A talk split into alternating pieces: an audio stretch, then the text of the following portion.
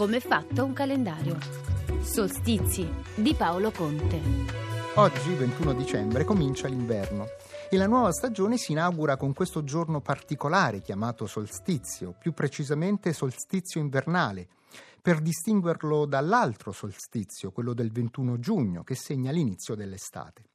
Ma cosa vuol dire esattamente solstizio?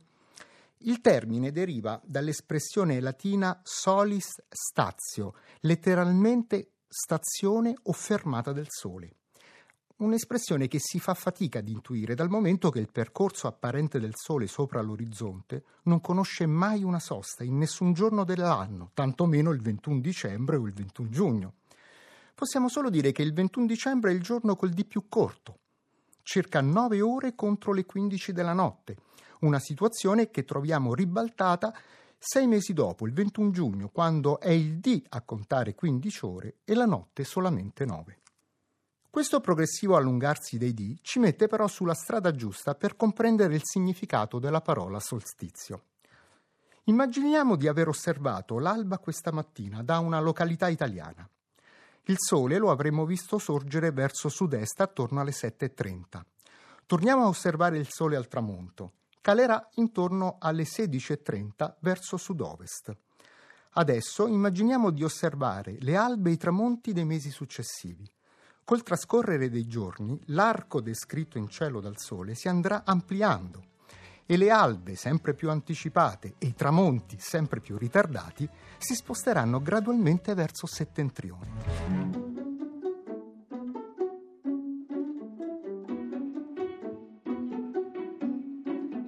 Arriviamo così al ventuno ventidue giugno.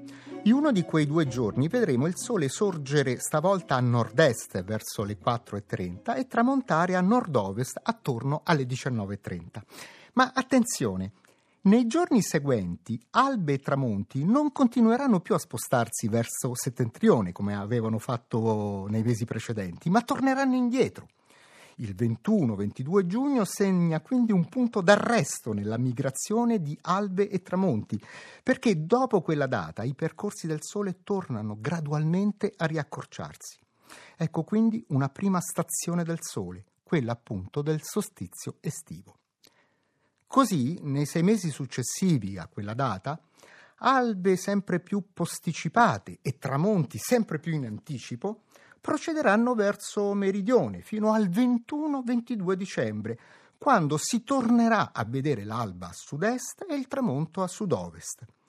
Ma anche qui la migrazione di albe e tramonti si arresterà, perché da quella data l'arco diurno descritto dal sole tornerà nuovamente a riallungarsi e dunque ecco individuata l'altra stazione del sole, il secondo punto di arresto, quello appunto del solstizio invernale. Questo continuo spostarsi dei punti di levata e tramonto del sole nell'arco di un anno era un fenomeno già noto agli uomini della preistoria, che innalzarono enormi calendari di pietra, il più famoso è il complesso megalitico di Stonehenge in Inghilterra, dove le singole strutture architettoniche servivano a indicare punti dell'orizzonte allineati con le albe e i tramonti del sole in particolari momenti dell'anno, proprio come i solstizi e gli equinozi.